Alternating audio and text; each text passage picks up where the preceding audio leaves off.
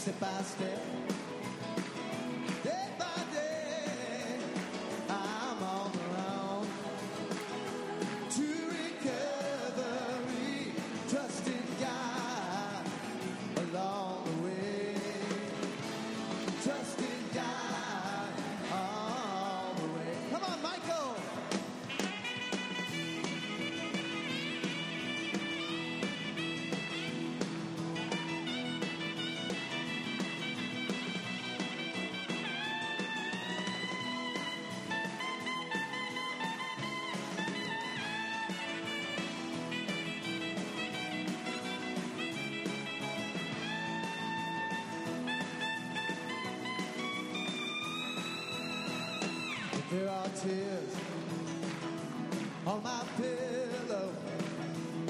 won't on their own beyond my ears. I've known sorrow, but today I don't walk alone. I'm on the road to recovery, step by step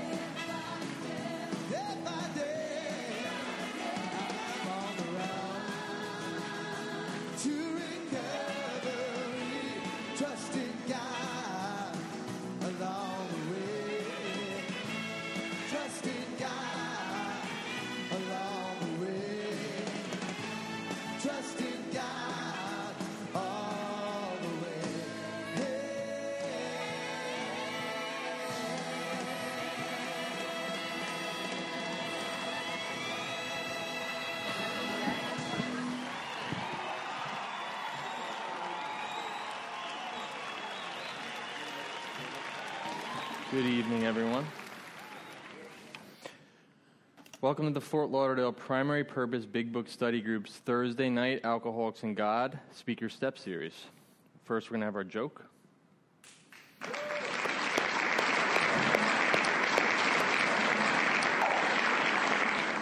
Heyo, it's Joey here with uh, your joke for the evening. Hey guys, happy to be here. Thank you. All right, um, here we go. The NSA walks into a bar. Hey, I've got a great joke for you, the barman says. The NSA smiles and says, Heard it. They're always listening. Thank you.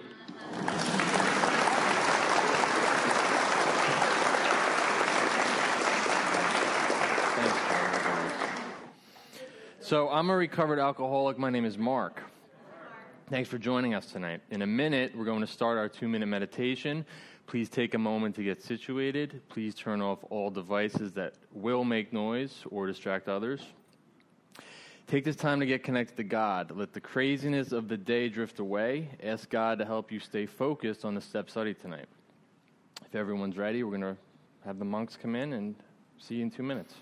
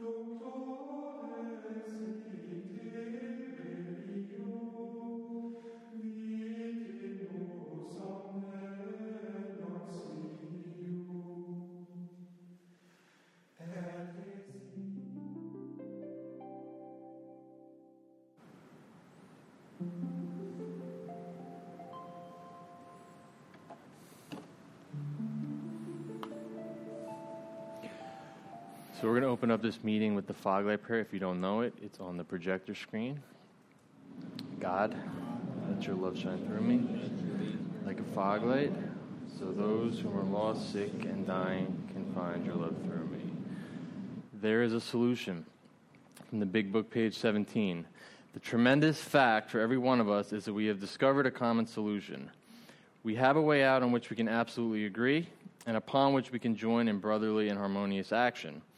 This is the great news this book carries to those who suffer from alcoholism. I've asked Nancy to come up here and read Appendix 2 Spiritual Experience. We read this because the main purpose of the 12 steps is to have a spiritual experience, so it's important to know what one is. Here's Nancy.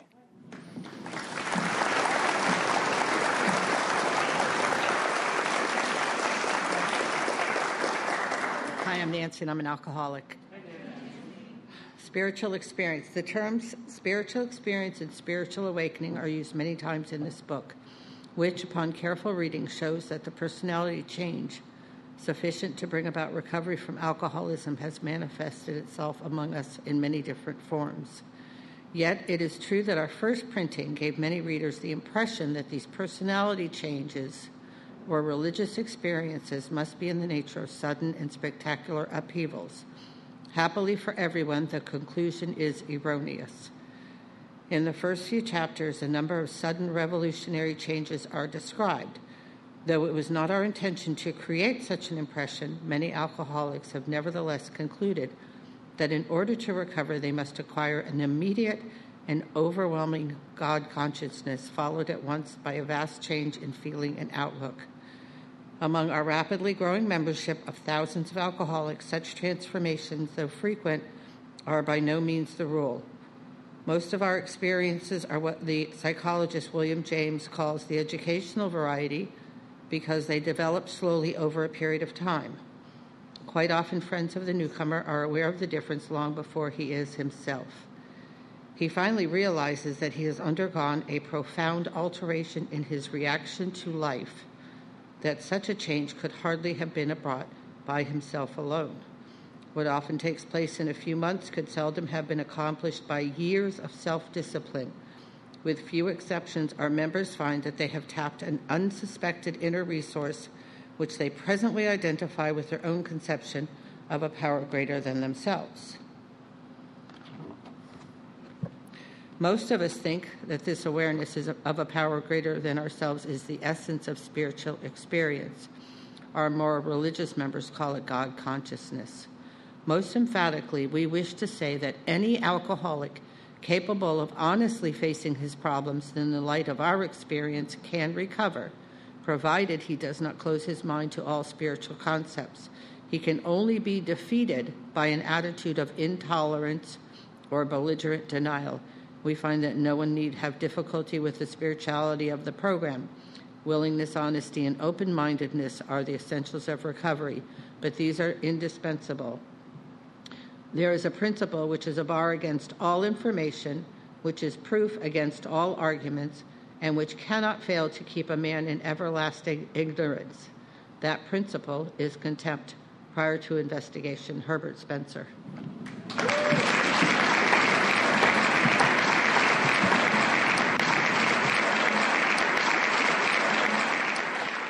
Thank you, Nancy. Please refrain from disturbing others by talking or constantly getting up and sitting back down. Again, this is a tech free meeting, so please just set your uh, phones to airplane or meeting mode or just turn them off.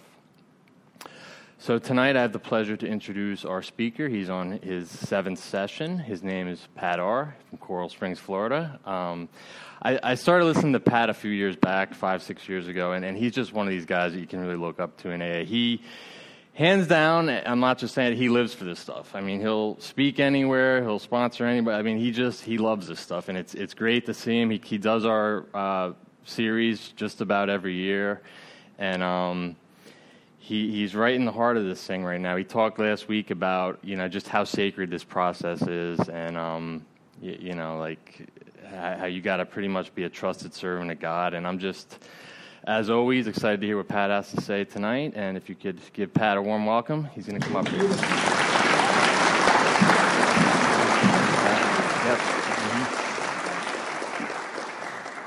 Hi, everybody. I'm a recovered alcoholic. My name is Pat. And thanks to the 12 Steps of Alcoholics Anonymous outlined in the big book of Alcoholics Anonymous, which is the program of AA, uh, I have recovered from a seemingly hopeless state of mind and body, and for that, I'll be forever grateful. Uh, AA surely has given me a new way of life, and, and I absolutely enjoy my life for the most part. You know, I, I, was I was thinking about when you were introducing me. I was thinking about my behavior last night at the concert, and uh, oh my God, I'll tell you, long way to go, man. You know, so so I'll tell you the story. It's really a ten-step story, I guess, rather than a six or seven-step story. But I'm at the Jackson Browne James Taylor concert last night and and I'm with a bunch of backseat drivers, right? And and and so we can't find the parking that we're supposed to be at, but everybody knows where it is. But this stupid ass doesn't follow directions, so we can't get into the place, right? So there's tension to begin with, and everybody we ask, I guess they're, I guess because of the labor shortage, they're hiring the homeless. God bless them, you know. And I couldn't understand anything. I mean, they would send us back out into traffic, and so we we're going to be late for the concert anyway. And and and I'm around those people. I'm, my idea of being on time is to be 15 minutes early. That's just who I am, right? But everybody that I hang out with, their idea of being on time is 15 minutes late, you know? And, and so that's, that's where my nerves are when, once we get into the arena, into the, uh, the venue. And so we walk up all these stairs to get to our seat. And we get to the row where our seat is, and there's two couples at the beginning of it, and then there's two empty seats, and then my seat, right? And uh, and they're they're they're very heavy people, very heavy people, and and uh, and uh, obese would probably be the word, but and, and I'm not making fun. I'm just stating the facts, right? And they're telling me to walk back down and go around the other side. They're not getting up, right? Now I'm not in the mood to hear this, right? so we six of us just walked up 50 steps, right? And they want me to walk back down the steps and go up the steps the other side and come in, and I, and I can almost touch my seat, right? So there were a few f bombs dropped, not by them. Uh, are you effing kidding me? You know, are you effing going to make me walk down these steps and back up the other side? Are you effing serious? I mean, that's my conversation, right? And, you know, spiritual Pat, right? And, and this is the program in action for me right there, right? I mean, my wife's in recovery, and my former sponsor, Brian's with us. He's in recovery. And, and you know, they're all like just looking at me going, boy, you're, you're, you're representing, man, you know?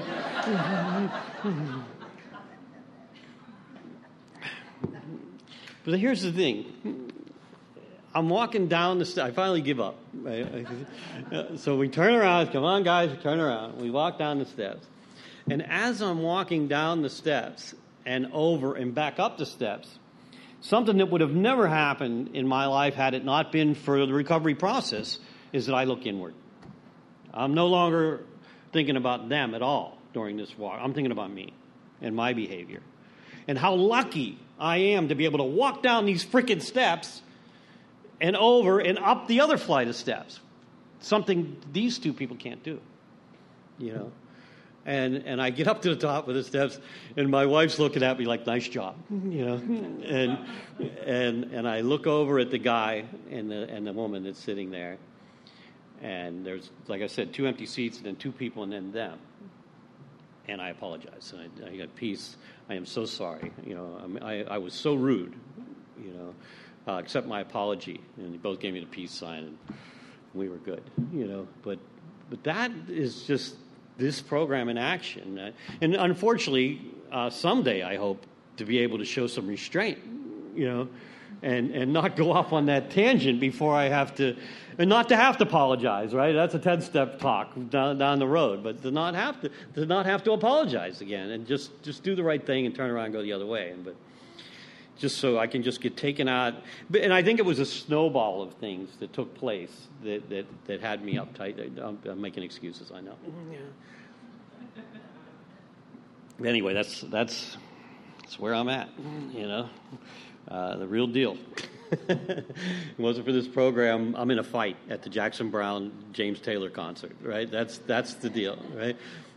And I'll tell you what else was on my mind all day today. And, and uh, before I get into this talk. And funny how things just come on your heart. And, and I, I always talk about uh, you are who you hang out with. You know, you will become who you hang out with.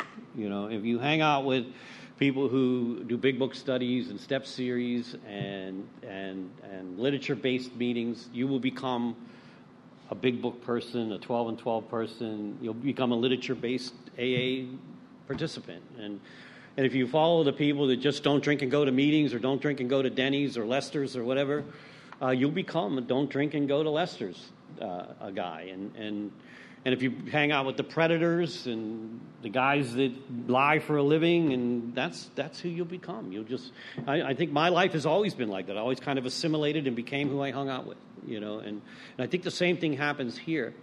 And so I learned a lot chasing those guys in my early recovery. I talk a lot about the mentors that were in my life. And, and, and these are fictitious names, but guys like Mike and, and Zeke and, uh, and Dave T and Father Bob and, and uh, Garrett and, you know, uh, guys who were really, really a Ben T, guys that were really instrumental in my recovery, guys that I chased. I wanted to know where they were. You know what I mean? Like they had what I wanted. They, they had this foundation. They had this this aura, right? They had it was like Ebby, Bill looking at Ebby. There was something in their eyes, man. There was some, I wanted what they had, and and I chased those guys. I didn't just go to a meeting. I went to a meeting where they were, you know. And today there's guys like Russell and you know, my, and Pete and you know guys that I still chase, you know, and and and, uh, and listen to on a regular basis, and and. Uh, and, and I was thinking how much I learned from them and how much I benefited from them. And then I thought, I learned a lot of what not to do too. You know, I watched a few of them relapse uh, with long-term recovery. You know, I saw a lot of them do not a lot of them, but a few of them, maybe two or three of them, two I can name right off the top of my head, who began to what what Pastor uh, Dave always says. Uh, they used what the source they used the resources that the source gave them and started worshiping the resources and forgot about the source. You know what I mean? Like the source gives us, our connection to the source is what gives us the gifts. Whether it be the gift of sobriety, the gift of prosperity, uh, relational gifts, whatever it might be, I get from a power greater than myself. Without that, I am nothing. Without that, my base nature is selfish and self centered. I mean, that's who I am. Uh, that's my base nature. And, and without that, and, and, and but, but I, sometimes we tend to get caught up in the gifts, in the resources. We get financial success, we get relational success. We're back in the house, we get our kids back. You know, the job's going great. And we start to lose the respect and give credit to the source. And I've seen those guys start worshiping other things, like the money or the relationship. And I've seen some of them with long term, I mean, guys that I followed for, I mean, they had 17 years when I got here in 1991, you know. And, and I've seen some of them in the last 10 years, one die from an overdose in Costa Rica. And one of them relapse because he went from helping people in a halfway situation, in a homeless situation, to making money off of people in a halfway in a homeless situation the, just the attitude changed. You know, the priority changed. And that, our book warns us that, right? The, the, the uh, ego and the, the, the voices and the worship of other things will take us away from the source. You know, and I've learned that that's the case. That's why I'm, I'm in the middle. That's why you're talking about me being in the middle. I need to be in the middle. I'm, I suffer from a terrible case of, of alcoholism. It's not alcohol's not my problem anymore. Alcohol drugs are not my problem. You know, my problem is me. You know, my problem is alcoholism, not alcohol or drugs. And and I have to be treating it on a on a day to day, hour to hour, as as I just explained to you at the concert last night. I need to be treating it constantly, or or I take myself right out of the sunlight. You know. The cool thing about that situation last night is I'm out of the sunlight for what five minutes right? And, and if I don't do what I did, I'm in conflict the whole concert. You know, I'm in conflict the rest of the night. And God knows what the ride home's going to be like, you know, in the vehicle with these backseat drivers, you know, that, that all hell's going to break loose when I leave there. But it's, immediately I know that I can't do conflict and, and I need to stay in the middle of this thing. And, and to me, that's what this has all been about. I mean, we're, we, we, I think all the work we've done to this point has brought us to six and seven. I think, and this is just my opinion, but I think everything peaks right here. I think everything pyramids right here at six and seven. You know, I think it's all been about exposing these defects of character, and then except for eight and nine being slipped in there, the rest is about keeping these defective characters in check. You know, whether it's the spot check inventory, the nightly inventory, prayer meditation, uh, you know, worship outside of AA, whatever it is to keep me connected to the sunlight of the Spirit and keep those defects of character in check, or at least when they get out of whack, like last night, I'm able to bring them back. I'm able to bring myself back into, the, into God's grace and, and, and with a simple apology. You know, with a, with a simple, I was wrong. you know, I mean, just that easy. But I think everything pyramids here, everything has been about exposing this, except for the first two steps. This admission uh, of, of, uh, of powerlessness and this uh, knowing this, this the, the, admission that without a power greater than human power that I'm, I'm doomed. Uh, the, really, the decision was to find out the truth about myself. You know, am I really selfish and self-centered and driven by a hundred forms of fear, as the book says? Because I don't think so, right? I mean, the book says that. We don't usually think so. Yeah, yeah, yeah. We're extreme examples of self-will run riot but we don't think so. I mean, that's right out of the book. That's what the book says. I love what Russell, I was listening to Russell's talk today at the gym. And, and Russell says, here's the short version of that. I don't give a shit about anybody but me. That's the short version of that paragraph. I don't care about anybody but me. I love that. You know, that's the truth. What's in it for me? How much is mine? What about me? That was my whole life. My whole life. I was not a, I was a taker in every aspect of my life. Is that true? And I think the journey has been about finding the truth in that, right? Bill's analogy with the business inventory is genius, I think. Yeah. A fact finding, fact facing effort to find the truth out about myself. Let me look at the facts. Let me face the facts. Is this true? is it true?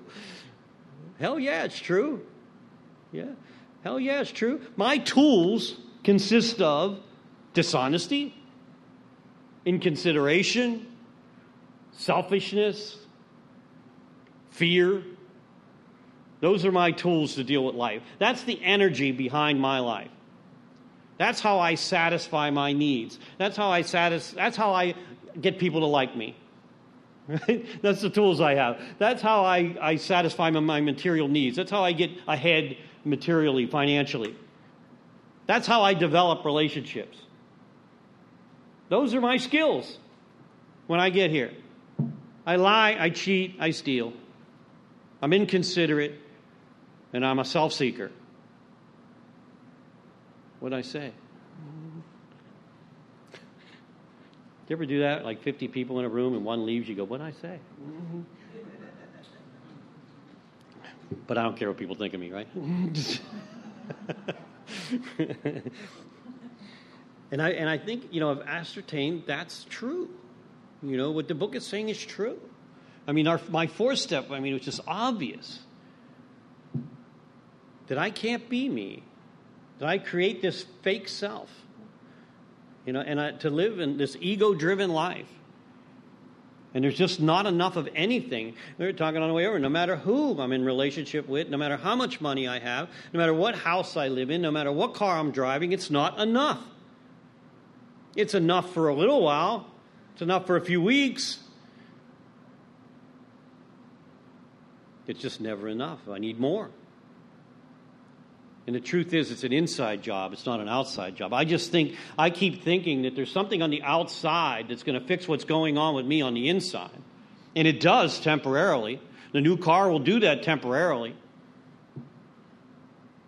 The new job will do that temporarily. The money will do that temporarily. The new watch, the new something will do that temporarily. The relationship will do it temporarily. But in the end, it's not enough. In the end, I'm still stuck with me. And, I, and, and, in my fourth step, I, I, you know, I shared with you guys, I had an, ex, an amazing experience in my fourth step. And I would have never believed that. To do this uncomfortable exercise, that I would have this awakening. And that seems to be every that seems to be the way this program is, right? To do what we don't want to do. To do the uncomfortable to grow. I think that's an Edison quote, right? All progress is born in, is, is born in uncomfortability. You know, if we were comfortable where we were, we wouldn't change. All change is based in being uncomfortable. Not liking where I'm at. If I liked where I'm at, I'm not doing anything. I never, I don't think I ever get up in the morning and say, I just want to grow today. You know? you know what I mean? I just want to be a better person today. I think I get up and go, man, I feel like shit. What do I need to get out of this? You know what I mean? I just there got to be something I can do to get out of this mindset. You know? And it forces me to grow. It forces me to reach out to the positive, to seek God, to seek God, because in the end, that's the answer here. You know, that that I can't do anything about it. You know, I'm constantly in need of attention. Right? So, so I think you know, these are two steps that Bill added. I think, you know, we're, we're looking, we always talk about the six step program that's listed on 263 in Earl Treat's story. We see it in the foreword to the second edition it's surrender, inventory, confession, restitution, helpfulness to others, and a belief and dependence on God. I think he's, he takes the first two steps from William James, this facing defeat and admitting defeat, and then seeking a power greater than human power for a solution. He adds those two. He adds a get ready step in 8 and 9 and he adds a spot check inventory in 10, and he sticks the tools of change right in the middle, right? Six and seven. Yeah. And you go from six to 12 steps. Yeah. The tools of change. If nothing changes here, nothing changes. What am I going to do? Rebuild a four step. Right? If my behavior stays the same, I'm going to be writing another four step in a few months. I won't be doing spot check image. And look, I don't have anything against doing multiple four steps. I, have done a few. I don't have. I mean, semi-annual, annual. I don't care. You know, look. The thing is, we're going to be doing inventory the rest of our lives. But am I? The key is, am I going to have another eight-step list in a month from now? And I have another list of amends that I need to make a month from now. So I don't think it's a coincidence that six and seven is plugged in between eight and nine so that somehow I show up differently when I'm making amends, right? There's got to be some demonstration of change when I show up to make things right with other people, you know, to get right in that third dimension that we're talking about, right? Right now, we're getting right with God, we're getting right with ourselves so that we can go out and get right with the rest of the world spiritually, mentally, physically, right? The three dimensions that we live in. But there better be some demonstration. I better show up different when I go to when I it better not be a just I'm sorry. Could you loan me fifty dollars? And by the way, I'm sorry that I stole that money from you. You know, we better show up a different person. I want to show up with some light in my eyes. I want to show up awake spiritually. I want them to say there's something different. I want them to be Bill looking at Ebby. There's something different in his eyes. And believe it or not, he brought something. He didn't take some. So I don't think it's a it's a coincidence that Bill plugs those two tools of change in between five and eight and nine. And in five, you know what? I got some. I, I shared last week. Last week with you guys, I got some real freedom in five. You know, I, I was kind of liberated from my past in step five. Now what am I going to do? Build up another another garbage can full of records? I got, I got to change. I got to change my thinking. This is all about changing my thinking so my, my actions will change, so my life will change. With me, it's about changing the way I think so my emotions will change. Therefore, my actions will change and my life will change.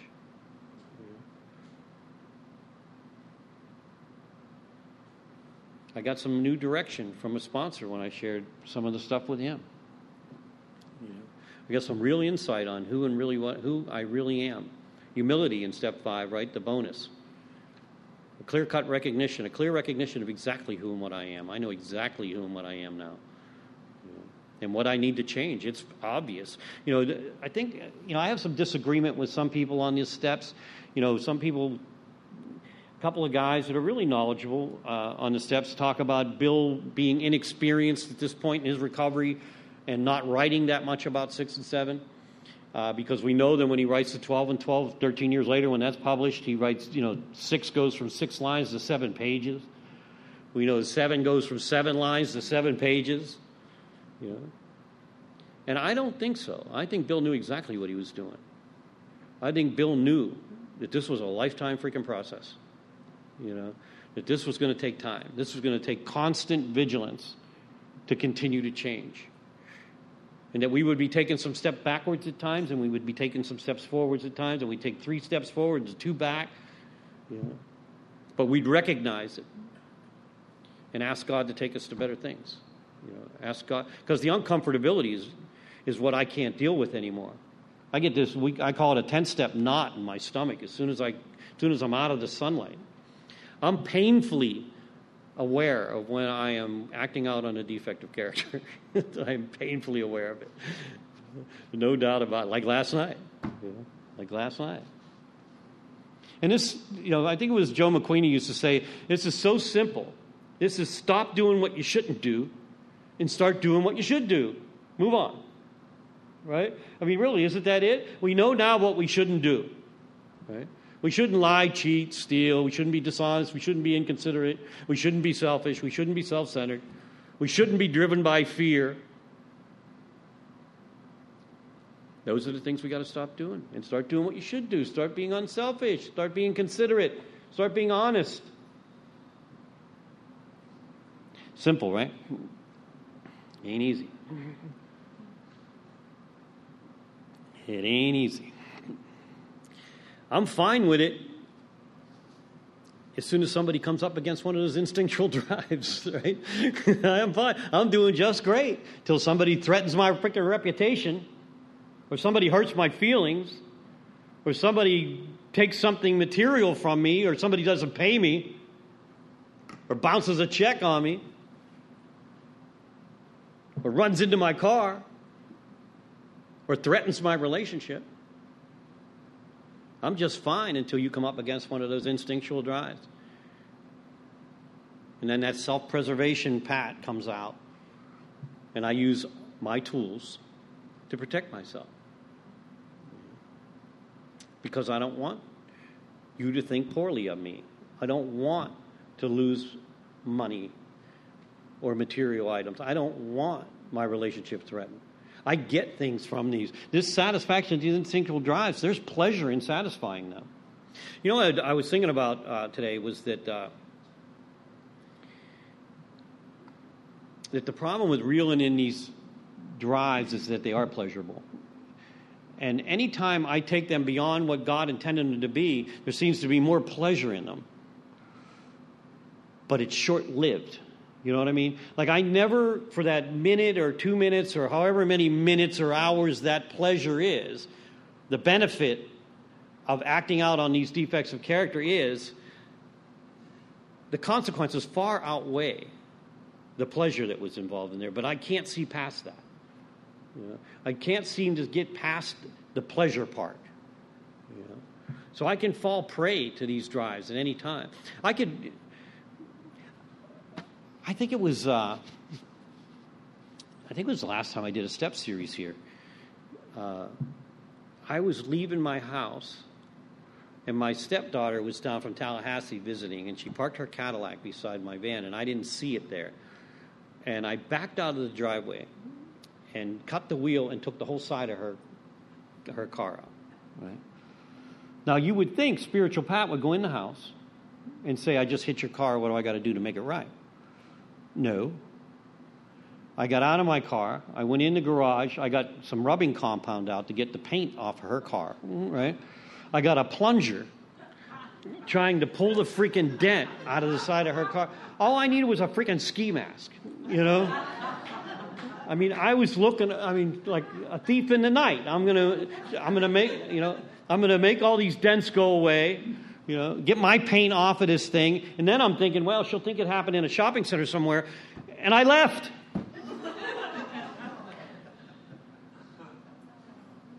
This is a couple years ago. Well, not even, a year and a half ago, I think. Now, I want to tell you, I'm on my way here to speak about spiritual principles as I leave the house, right? And I can't live with myself. There lies the issue. There lies the conflict, right? Now, what am I going to do about the conflict? Am I going to, now, my instinctual drives are threatened. What's threatened here? My social instincts threatened? What you think of me? What you think of my driving? My financial, my pocketbook, my security instinct is threatened here. Not sure if my sex instinct was threatened. It was her daughter. it's possible. right? You come up against those instinctual drives, and my base nature says, protect yourself. Protect yourself. And I'm on my way here thinking, how in the hell am I going to speak at this meeting after I just wrecked this car and ran? Right? and because of that conflict, you know, there's this like spiritual warfare that goes on, right? I got Yoda on one shoulder going, do the right thing you must, you know, and I got Vader going, fuck them, you know. They'll never know, you know. And I called my wife and said, I just hit your daughter's car, I'll be home soon. Boom. You know, and that just, and immediately I'm back in the sunlight. I'm out of conflict again. You know, conflict kills me. Conflict absolutely kills me. You know. I was in a customer's house right before, not long before that. I'd, you know, and usually when, when things go wrong in my life, it's because I'm bragging about how good I am. You know, I got to really be careful about because I think I'm the best at what I do. You know, and I don't mind letting you know that I'm the best at what I do, especially when you're trying to tell me how to do what I do best. You know what I mean? Like when you're one of those customers that wants to be over and tell me what I should be doing, I have to tell you that I am the best at what I do. And as soon as I do that, something goes wrong. As soon as I do that, it goes. And, and, and I finally get the lady away from me, and I'm tapping this piece of wood, and this other piece of wood falls right on her brand new range and dents the back of the range. And I'm telling you this story because I have such a lack of faith that if I do the right thing, everything will be just fine. And immediately I'm going, I look around to see if anybody saw the range get dented. And then I try to straighten it with my fingers. And I'm mentally like meditating on this dent, trying to make it go. Because I used to move shit with my mind. Back in the 70s, there was some shit you could use to move. I moved glasses across tables, I'm telling you. True, true story and I'm doing everything I can to make this dent go away, and it ain't going to go away. Right? And now the warfare starts. Do I just get out of here before she notices and deny it after I leave? It must have been like that when I mean I got this freaking crazy shit going on in my mind, you know. And I finally admit it and say, "Look, I dented your range. You know, what can I do to make it right? And she goes, Can you get that part? And I said, Yeah, I think I can. So I order the part. It comes in wrong twice. The wrong part comes twice. Wrong. The husband finally calls me and said, Enough of this shit. Just get me another stove. Right? 500 bucks. Okay. I'm, I'm surrendering. And I go to the dealer who I work for, and I tell them, I go to the manager, I go, Look, I need to buy a range for this customer. Just tell me how much it is. Here's my credit card, and uh, and I'll take the other range. You know, I'll buy it. You know, and he looks at me. He says, Pat, you have bailed us out of more situations over the years. You've been with us for what? 25 years? You have bailed us out time and time again. It's on us. Don't worry about it. We'll sell it at the scratch and dent. You know? But I don't have that kind of faith. You know? I don't have that kind of faith that if I'm honest on my damn tax return, everything will work out. I just got to do the right thing. No, I got warfare going on. Is this dinner a write off or not? Did we talk about business at this dinner? We could have talked about business at that dinner. I could write this. I mean, it's bullshit, but it's real. I don't do my taxes still today. I can't do it. I, it's just too much. I hand, I, I print out my QuickBooks. I hand it to the accountant. Just tell me what the hell to do. You know, I can't get involved in that. I just, it's, it's, it's a shame. It's just such a lack of faith. I wish I could tell you I was over it. I'm just not. You know, it's, it's, it's coming up against those instinctual drives. Coming, that self-preservation instinct. You know. I'll tell you I don't care what you think about me, but all I care about is what you think about me. I'll tell you it ain't about the money. And as soon as somebody says it ain't about the money, it's about the freaking money. Or they wouldn't say it ain't about the money. It's always about the money. If you say it ain't about the money, it's about the money. Mm-hmm. And God forbid you threaten my relationship. We were talking here, I, you know, for these for these brief moments, right? These brief moments of pleasure, I will risk a lifetime of a relationship. I will blow a future relationship for a brief moment of pleasure. I can't see past that moment of pleasure to see the consequences that might happen. That's sad. But why is that? Why is it that I think that the outside is the key to my happiness? I've been taught that all my life, by the way. I, I think, I think most of us are taught to live an ego driven life. I think most of us are taught that, look, you get a good education and you get a good job, you'll make some good money and you'll find a relationship and you'll buy a nice house and you guys will have kids and you'll be happy ever after. And all this outside stuff is going to make you happy ever after. And so, I mean, we even have photos, we have billboards that tell us how we're supposed to look. Your breasts should look like that, and if you don't, if they don't look like that, we can make them look like that.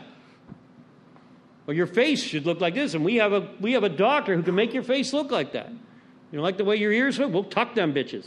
You know, we'll fix that nose. You know, we'll make you look like you should look. You got magazines full of pictures of what you should look, how heavy you should, how light you should be, what how, what you should be wearing.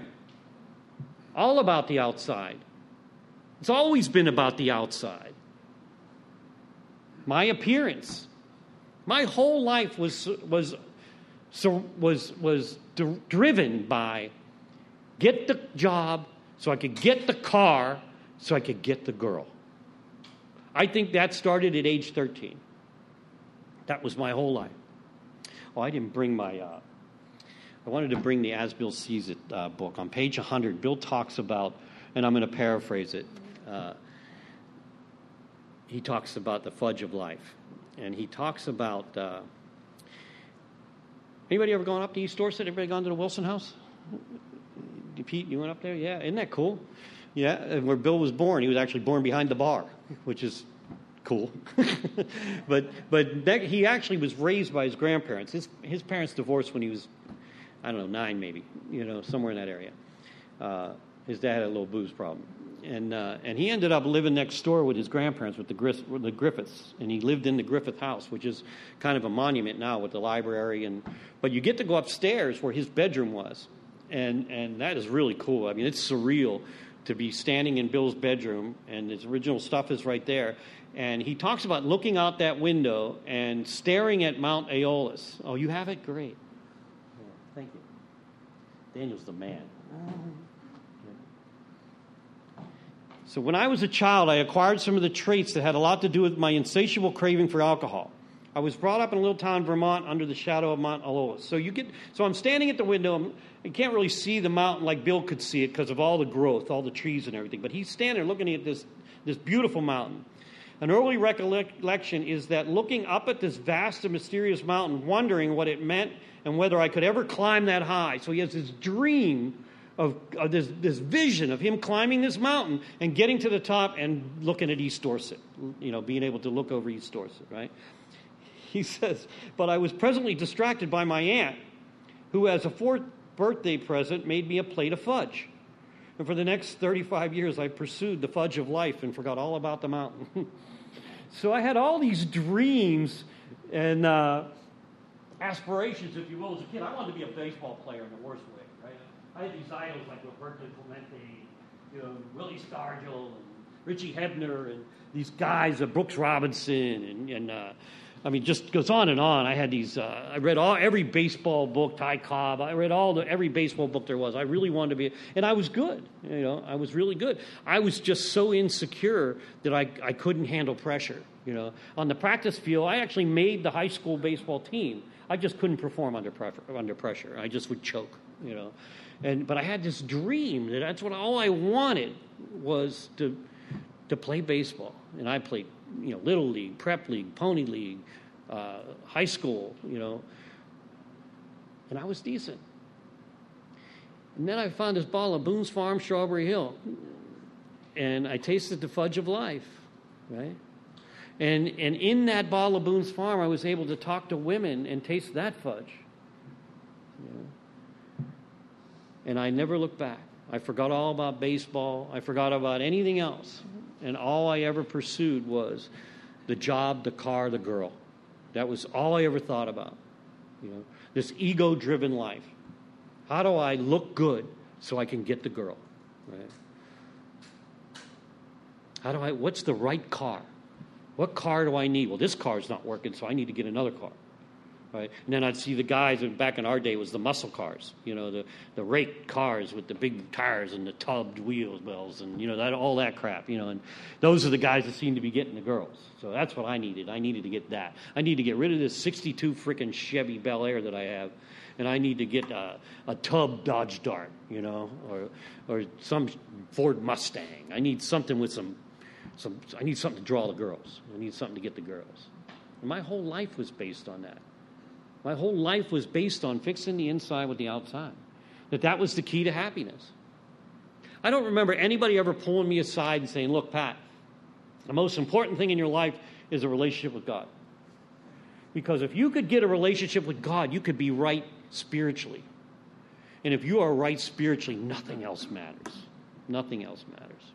Right? I never had that. Anybody have that talk? Anybody have that talk with their? We learn that here. We learn that here that this is an inside job, that there is no relationship, there is nothing material, and there is nobody who is going to make you feel good enough to be okay on the inside. You know, I am broken emotionally. I'm an emotional cripple, an absolute emotional cripple without this program. And I can fall into that at any time. To stay in the sunlight is the key for me. How do I stay in the sunlight? How do I not act out on these defective characters so that I stay in the sunlight? That's the trick. That's the trick. I was uh,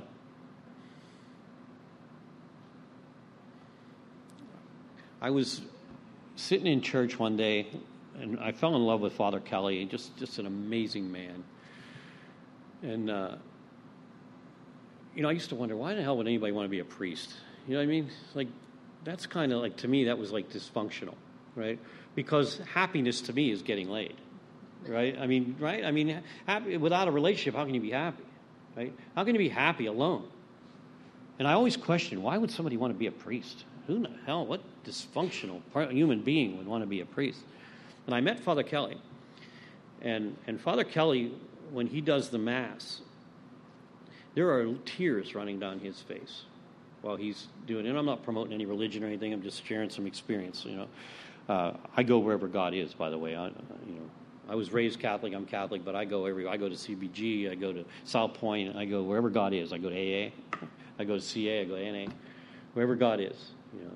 But I'm watching Father Kelly do the Eucharist, and tears are coming down his face. And, and he does his homily, and every time he does his homily, he's in tears. I mean, he will look up and channel, no notes, nothing, and just. and with, with tears running down his face. And I looked at him and I went, Oh my God, I get it. He's free. He's not driven by what we're driven by, he's not driven by what I'm driven by. He has such a powerful relationship with the God of his understanding. He doesn't need any validation. He doesn't need the relationship. He has a relationship beyond anything that I could ever imagine. And for a moment, I even looked at my wife and I go, man, I want what he has. No, I don't. That's just not true. And I, and I, I thought I did. And, and it, it was one of my biggest fears is to be at a podium and not have anything to say. You know, that is my biggest fear that I'll get up here and freeze and nothing will come out and then there'll be this silence and that could be uncomfortable.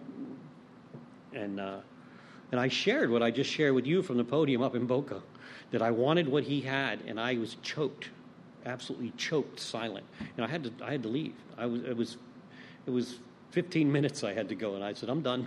I left. The truth is, that's not true because I'm not willing to do what he does to get what he's got.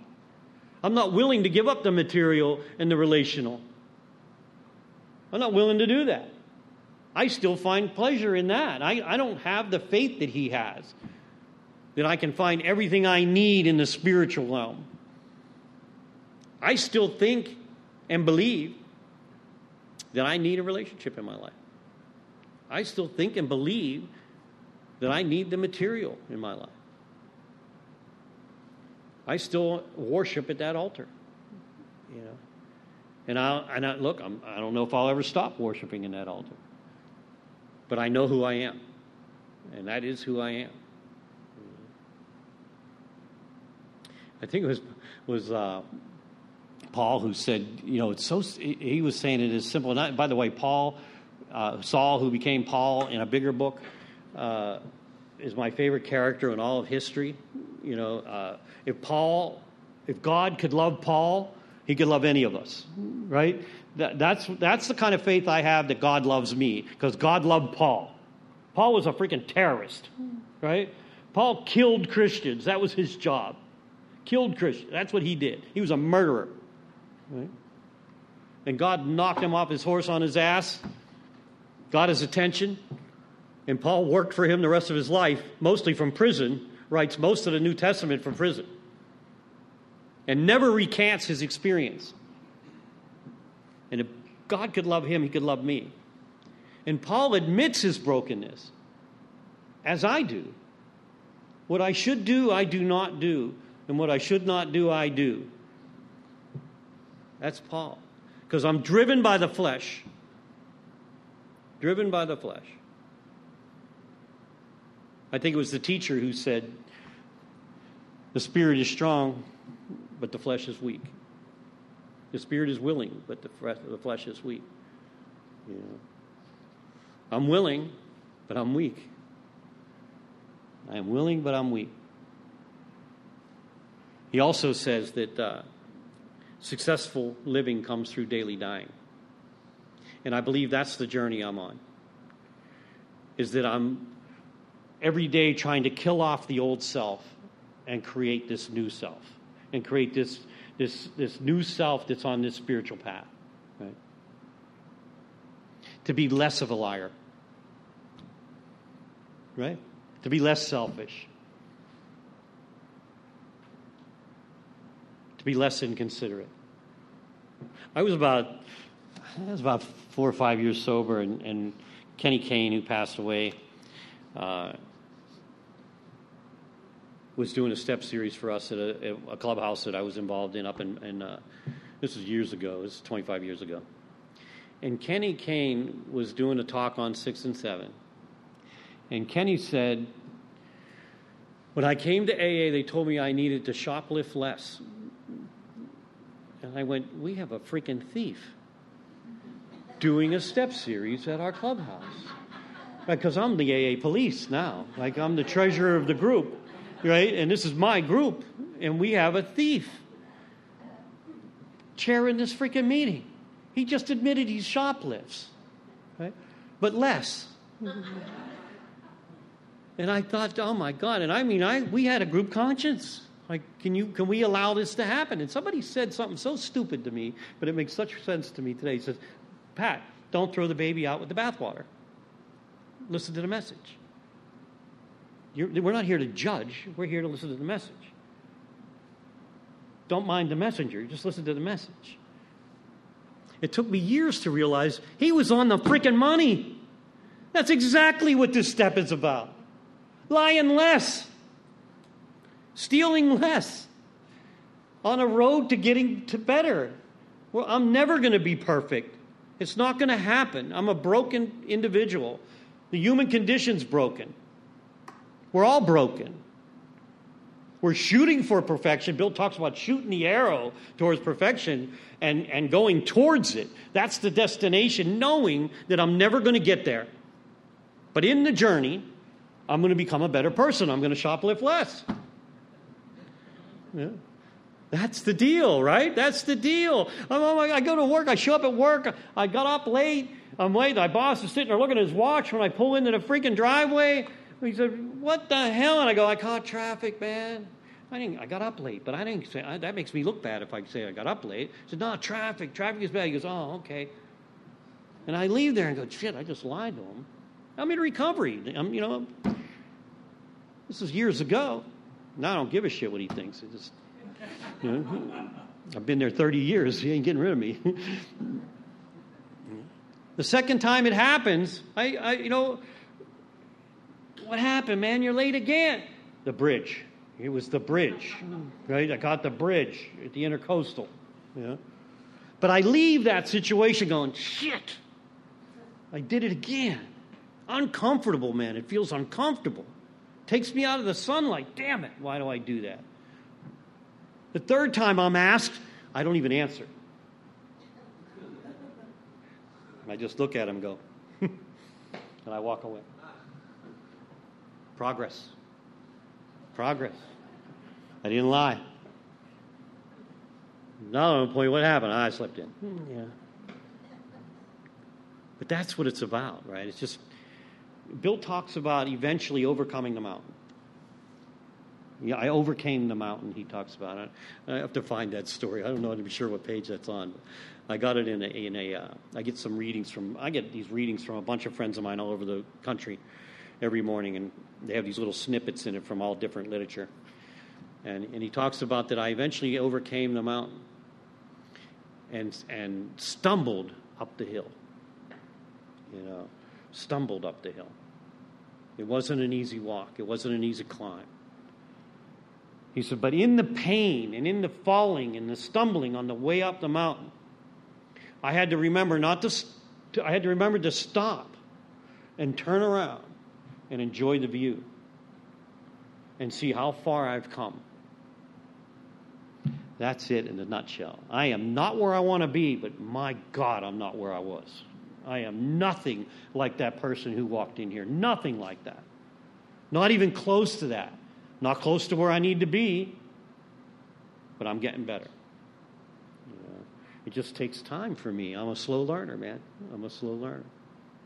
Overcoming these instinctual drives is impossible for me. The, step six talks about attitude of willingness. It talks about have we admitted that these are objectionable? Are we willing are we willing to let them go? It doesn't say ready in that step, does it? It says it in the next step. It says it in seven, right? Am I willing now to let go and let spiritual principles guide my sexual instincts? Am I willing to let go and let spiritual principles guide my material and security instincts? Am I willing to let go and let spiritual principles guide my social instincts? And just do the right thing and have faith that all will, all will work out in the end. Am I willing to let go of my inconsideration and my dishonesty and my selfishness? Yeah, I'm willing. They're painful. They're objectionable. No doubt. And then it says, when ready, then we say something like this. Let's see if I can find it my Creator. I'm now willing that you should have all of me, good and bad. I pray now that you remove from, remove from me every single defect of character which stands in the way of my usefulness to you and my fellows. Grant me strength as I go out from here to do your bidding. Amen. Amen. I need to be willing, an attitude of willingness. And then with humility as our guide, it says in the 12 and 12, with humility as our guide, we ask God to remove them. Humility meaning, I know who I am, I know what I am. I know I can't do this on my own. I know I'm powerless over these defects of character. Absolutely. As powerless as I am over drugs and alcohol, by the way. As powerless, with humility as my guide, I ask God to remove them. Knowing exactly who and what I am, help me become what I need to become. In your eyes. In your eyes.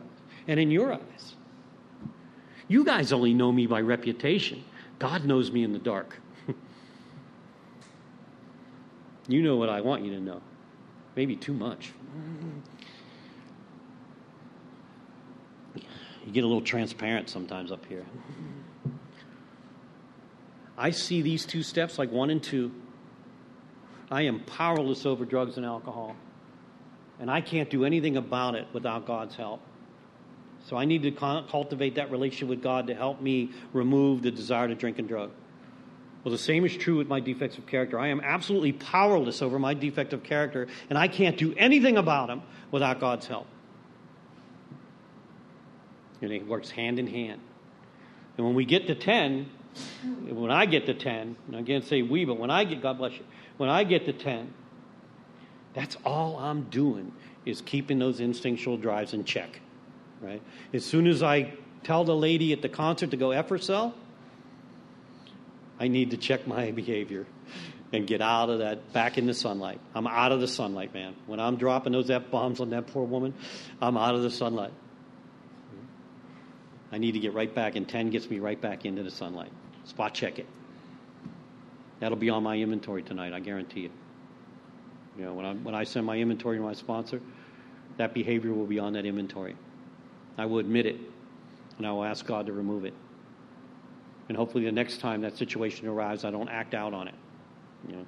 And by the way, I don't know if you noticed or not, that seven step prayer is the same as the third step prayer, just different wording. We're just offering ourselves to God again to do with, do with us what He will. Remove us from the bondage of self. Take away our difficulties so that victory over them will bear witness to the power and the love and, and, and the message of God. The only difference, there's no amen after three because nothing's changed. There's an amen after step seven. The traveler has changed. The traveler has changed. We have changed as a result of the first seven steps. Amen. Thanks for letting me be here tonight.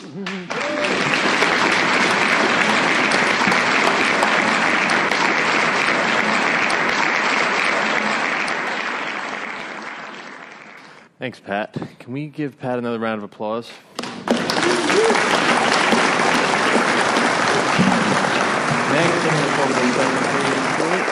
Have James coming up here.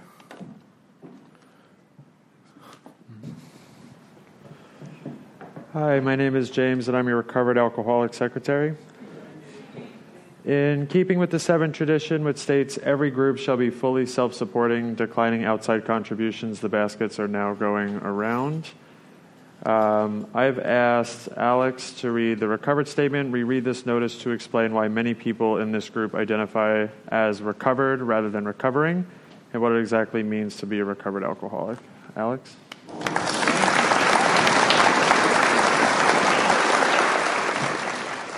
My name is Alex. I'm an alcoholic. Hey, Alex. Uh, recovered. We are not cured from of alcoholism. Recovered, but not cured. That presents a conflict to some alcoholics. If we were cured, we would be able to drink responsibly. No, we are not cured. The allergic reaction to alcohol will remain with us for our lifetime. But we have been restored to sanity. That was the problem. The main problem of the alcoholic centers in his mind rather than the body page 23. We are now sane where alcohol is concerned. Consequently, we have recovered.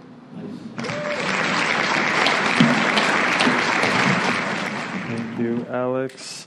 1940 style big book sponsorship from foreword to the second edition, Alcoholics Anonymous.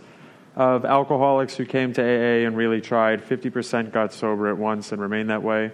25% sobered up after some relapses, and among the remainder, those who stayed on with AA showed improvement. What we've seen, felt, come to believe, and experienced is that God has not changed over time, and neither should this sacred approach back to his loving arms. The statistics above uh, suggest a 75% success rate. Can I um, see a show of hands of recovered alcoholics out there? Oh my God, it's like half the room. It's great. Is there anyone that needs a sponsor here tonight? Anybody? All have sponsors? Wonderful. Uh, we have a few announcements, I believe, for tonight. It's just a reminder that the Broward County um, Intergroup uh, office hours are listed there. They sell medallions, um, AA literature. You can make donations there. There's a helpline, and I believe they have new hours. Are we still running the new hours slide, Mike Chase? And they're now open Saturdays from 10 to 2. Uh, some volunteer options uh, for planning events.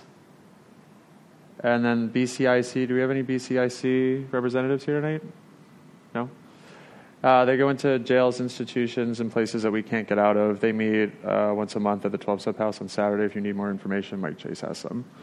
Uh, please join us Monday nights Big Book Study meeting where the Big Book comes alive. Fellowships at 6:30 and the Big Book Study starts at 7:15. We have CDs, mugs, large print big books, little red books, and big book dish- dictionaries uh, for sale in the back. And we meet here every Thursday starting at 7:15. We'll see you next week.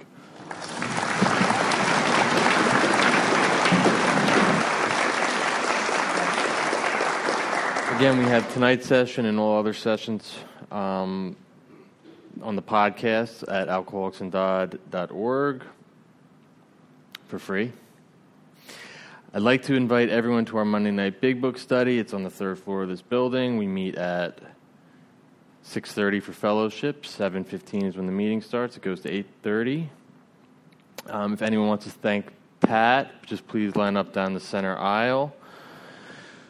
Uh, 75 foot no smoking rule. Just try not to smoke in front of that door. Go down by the recept- one of the receptacles down this way. And we're going to close with the Lord's Prayer.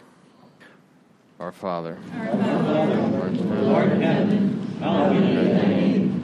Thy kingdom come, thy will be done, on earth as it is in heaven. Give us this day our daily bread, and forgive us our trespasses, as we forgive those who trespass against us. And lead us not into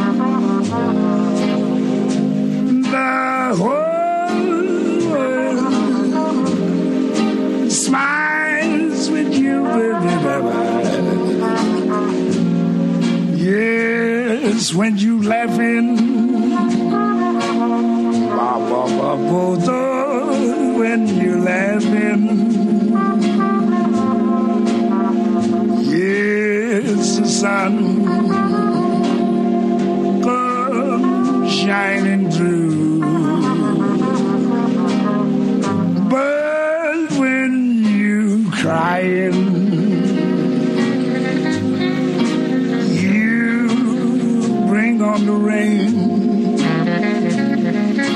So stop your sighing, baby,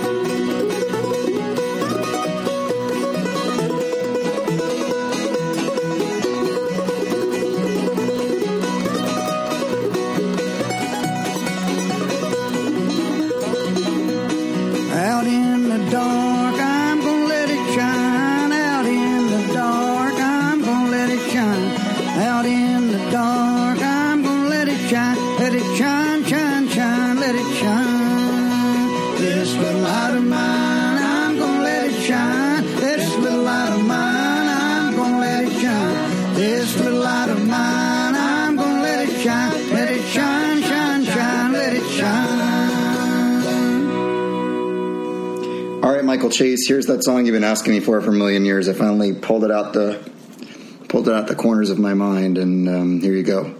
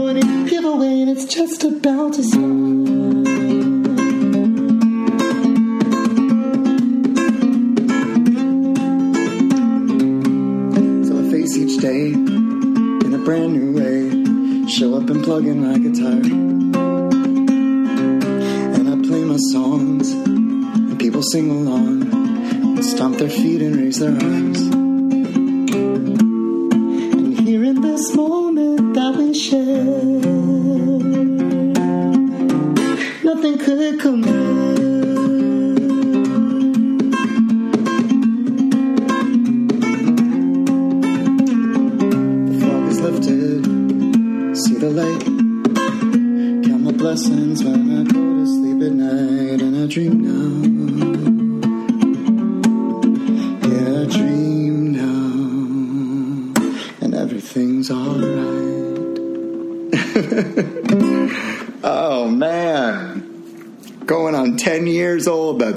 is. God bless. I love you, Mike Chase. Bye.